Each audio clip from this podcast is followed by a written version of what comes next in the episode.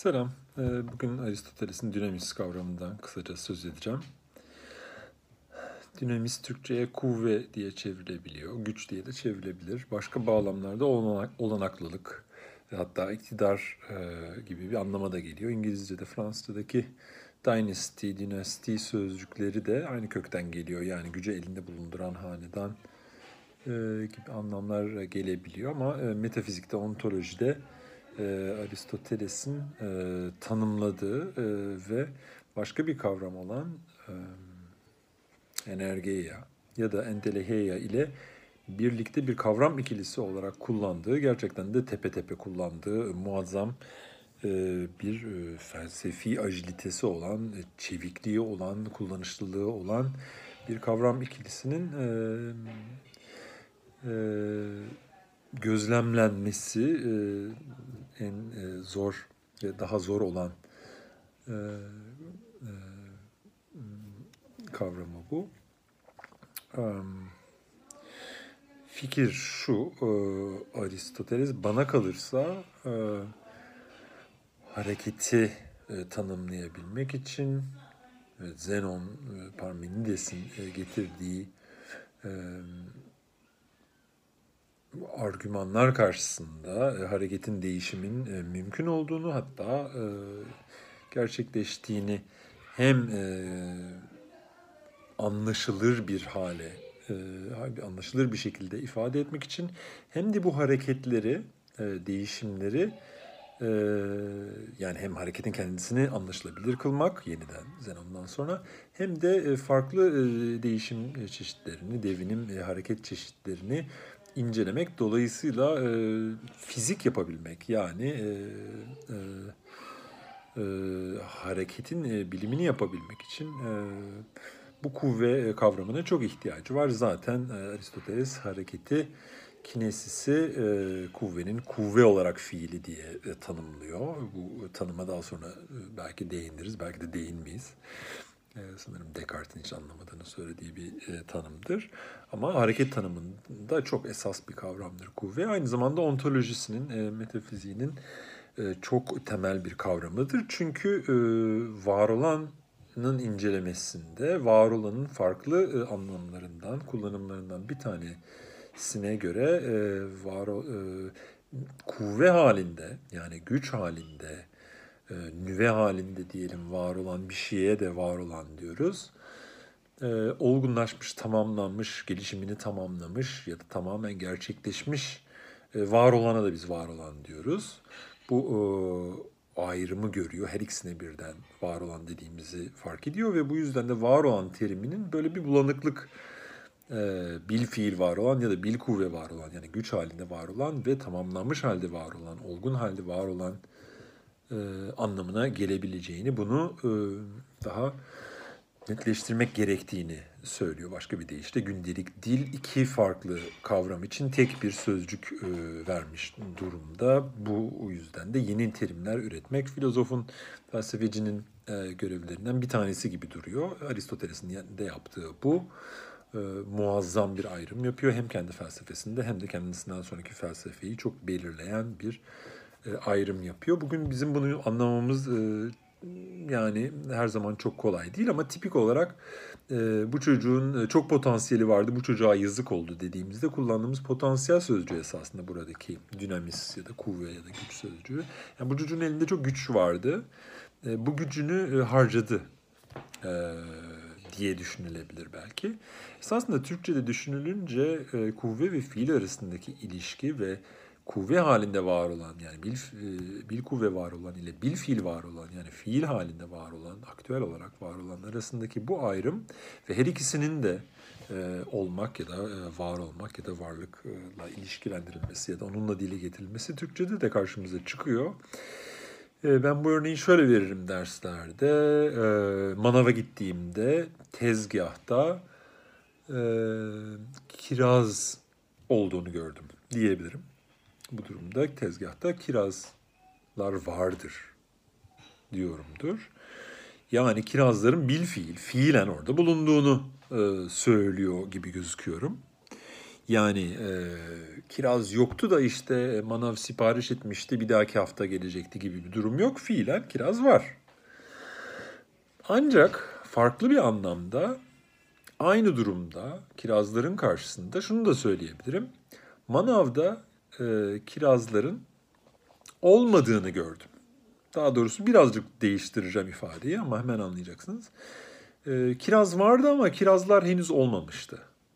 Yani kirazlar potansiyel haldeydi. Ne açıdan potansiyel haldeydi? Biz onu tüketecek olan varlıklar olarak bizim e, ağız tadımıza ve e, almak ondan almak istediğimiz besin değerleri bakımından e, tam maksimum e, kapasitede değildi. E, maksimum gelişimini sağlamamıştır. Kiraz açısından bakacak olursak e, kendi tohumunu saçma ve yeni e, kiraz ağaçlarını e, yeşertme projesi bağlamında da henüz erişkinliğine, yetişkinliğine ulaşmamış durumda olduğu anlamına gelir bu. Başka bir deyişle Türkçe'de olmak fiilinin iki anlamı var. Bir tanesi basbayağı var olmak demek. Ee, şu anda yağmur var derken e, e, dediğimiz gibi düşünüyorum öyleyse varım derken ne kastettiğimiz gibi. Bir yandan da Türkçe'de olmak fiilinin e, olgunlaşmak anlamı var. Bu yüzden de etikte e, ya da başka alanlarda da e, sanatta e, şöyle şeyler deriz. Ya e, bu film olmamış ya da bu role Tom Cruise olmamış. E, ya da etik için kullanacak olursak e, bu davranış e, bu, olmadı. E, Ömer'cim e, böyle böyle yaptığını duydum e, bu hiç olmadı.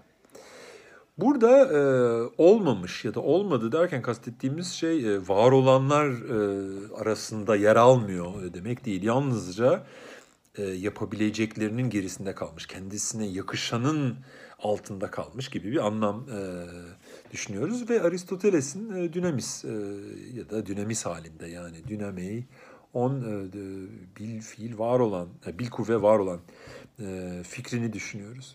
Şimdi bu e, kuvve ve fiili ayırt ederek Aristoteles ne yapmayı başarıyor? Demin dediğim gibi hareketi tanımlamayı, hareketin yeniden mümkün olabildiğini ve e, bizim tarafımızdan anlaşılabilir olduğunu e, yeniden tesis etme konusunda Zenon'a ve Parmenides'e, Elea düşüncesine bir tür cevap oluşturuyor. E, ve böylece e, üç örnek vereceğim e, bu e, dinamis kavramını nasıl pratik olduğu, neleri anlaşılabilir kıldığıyla ilgili olarak. Birincisi e, olanaklılığı e, ifade edebilmemizi ve anlayabilmemizi sağlıyor. Bir çizgi düşünün. E, bu çizgiyi bölmeden önce tam bir çizgi bu tabii ki. Yani fiili olarak bölünmemiş halde. Bu çizgimiz bölünmemiş halde. 10 santimetrelik bir çizgi. Bu tarafta da bir nokta olsun. Bu nokta da fiili olarak, bil fiil yani aktüel halde e, işlerliği içerisinde bölünmemiş haldedir. Ancak bu noktayla bu çizgi arasında her ikisi de fiili olarak bölünmemiş durumda olmalarına, bu yüzden de tamamen aynı olmalarına rağmen ikisinin arasında çok büyük bir fark var ve biz bu farkı hem anlıyoruz hem de anlaşılabilir olmasını istiyoruz bu farkın. Bu fark ne? Bu fark şu. Nokta bölünme olanığına sahip değil. Yani bölünemez bir şey. Çizgi ise her çizginin uzunluğu ne olursa olsun bölünme gücüne, bölünme imkanına, bölünme olanağına, bölünebilirliğe sahip bir şey. Dolayısıyla noktadan farklı olarak çizgi bölünme kuvvesine, bölünme gücüne sahip. Başka bir deyişle fiili olarak bir şeyin bölünmemişliği o şeyin kuvve olarak bölünebilirliği ne, e, ne engel oluşturmuyor. İşte e, Aristoteles'in dünamis, e, to dynaton, adynaton vesaire gibi kavramlarının anlaşılabilir kıldığı şey bu. Zira düşünürseniz çok e, yüzeysel de olsa eleyalı bir bakış açısından olanaklı olan şey fiili olmadığı sürece e, var e, denebilecek bir şey değildir. Aristoteles bunu e, Eleyalılara, e, bu fikri Eleyalılara izafe etmiyor ama Megaralılara e, izafe ediyor. E, orada da Aynı argümantasyonu metafiziğin Teta kitabında yani 9. kitabının 3. bölümünde bulabilirsiniz. Birinci şey bu öyleyse. Kuvve, dinamis kavramının anlaşılır kıldığı ilk şey olanaklılık. Bu bizim örneğimizde bir çizginin ya da bir şeyin bölünebilirliği. İkinci e, anlaşılır kıldığı şey büyüme. Büyümeden kasıt e, canlı bir şeyin büyümesini kastediyorum. Yani bir bebeğin yemek yedikçe boyunun uzaması vesaire kilo almasını kastediyorum. Ee, ve o anlamda bir değişimden söz ediyorum. Bu örnekte bir tane bebek ve bir, bir tarafta bir bebek var, öbür tarafta da bir taş var. Her ikisi de okuma yazma bilmiyor.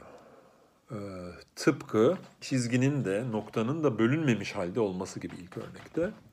Ancak biz tabii ki e, bu ikisini yani e, taşla bebeği ayırt etmek isteriz. Bu yüzden de e, taştan farklı olarak bebek için bir bir şey söylemek isteriz.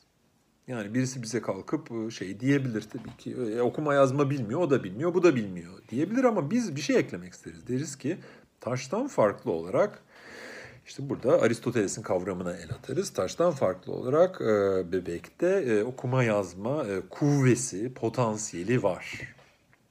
E, büyüdüğünde, okula gittiğinde vesaire taştan tamamen farklı olarak okuma yazma e, gücü e, var. Her ikisi de okuma yazma e, fiili konusunda o fiilden yoksun durumda olsa da kuvve olarak birinde o kuvve var, öbüründe o kuvve yok. Dolayısıyla Aristoteles'in dinamis kavramı bu anlamda da bebeğin sahip olduğu potansiyeller anlamındaki potansiyeli de anlaşılabilir hale getiriyor. Üçüncü olarak anlaşılır kıldığı şey hareket dediğim gibi hareketi tanımlamasını sağlayan kavramın da e, dinamis olduğunu, kuvve olduğunu, güç olduğunu söylemiştim. E, bu örneği, bu hareket kavramını da biraz netleştirecek olursak, e, düşen bir top düşünün. Bir de havada asılı duran, ne yükselen ne inen, hiçbir yere hareket etmeyen bir sıcak hava balonu düşünün. Ve ikisinin de 10 metre yükseklikte olduğunu farz edin. İkisinin de aynı yükseltide, aynı irtifada fotoğrafını çekebilirsiniz ve diyebilirsiniz ki fiili olarak ikisi aynı yükseklikte. Yani düşmekte olan bir e, top ile e, havada süzülen bir sıcak hava balonu aynı yükseltide diyebilirsiniz. Fiili olarak şu anda aynı yükseltideler diyebiliriz.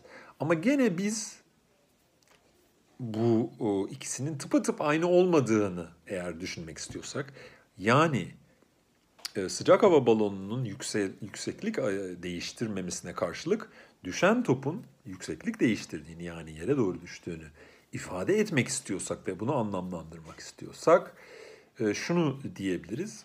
Sıcak hava balonundan farklı olarak her ikisi de fiili olarak 10 metrede olmasına rağmen top aynı zamanda 9 metre, 8 metre, 7 metre yükseklikte olma potansiyeline sahip. Dolayısıyla topun 10 metredeyken 9, 8 ve 7. metrelerde olma potansiyelini e, bu şekilde anlamlandırmamızı sağlaması Aristoteles'in e, dinamis e, kavramı sayesinde gerçekleşen bir olay. Aristoteles'in dinamis sayesinde yaptıklarını anlamanın e, tersinden giderek e, e, görülebilecek bir yolu da şu dinamis kavramını ortadan kaldırdığınızda yani geriye yalnızca fiili olan kaldığında bu anlamda da kuvvenin karşıtı ya da kuvvenin ikizi arkadaşı olarak bir fiil olmaktan çıkıp her şeyi kaplayan bir fiiliyat, bir aktüelite, bir e, mutlak işlerlik, doluluk, olgunluk düşünmeye çalıştığınızda karşılaşacağınız e, zorluklardır. Bunlarla biz iyi ki e, dinamis gibi bir iki e, kavramımız var diyebiliriz belki. İşte e, dinamis kavramının hiç olmadığı bir bakış açısı e, Zenon paradokslarında özellikle karşımıza çıkan e, durumdur. E, sanırım e, diyeceğim e, bu kadar.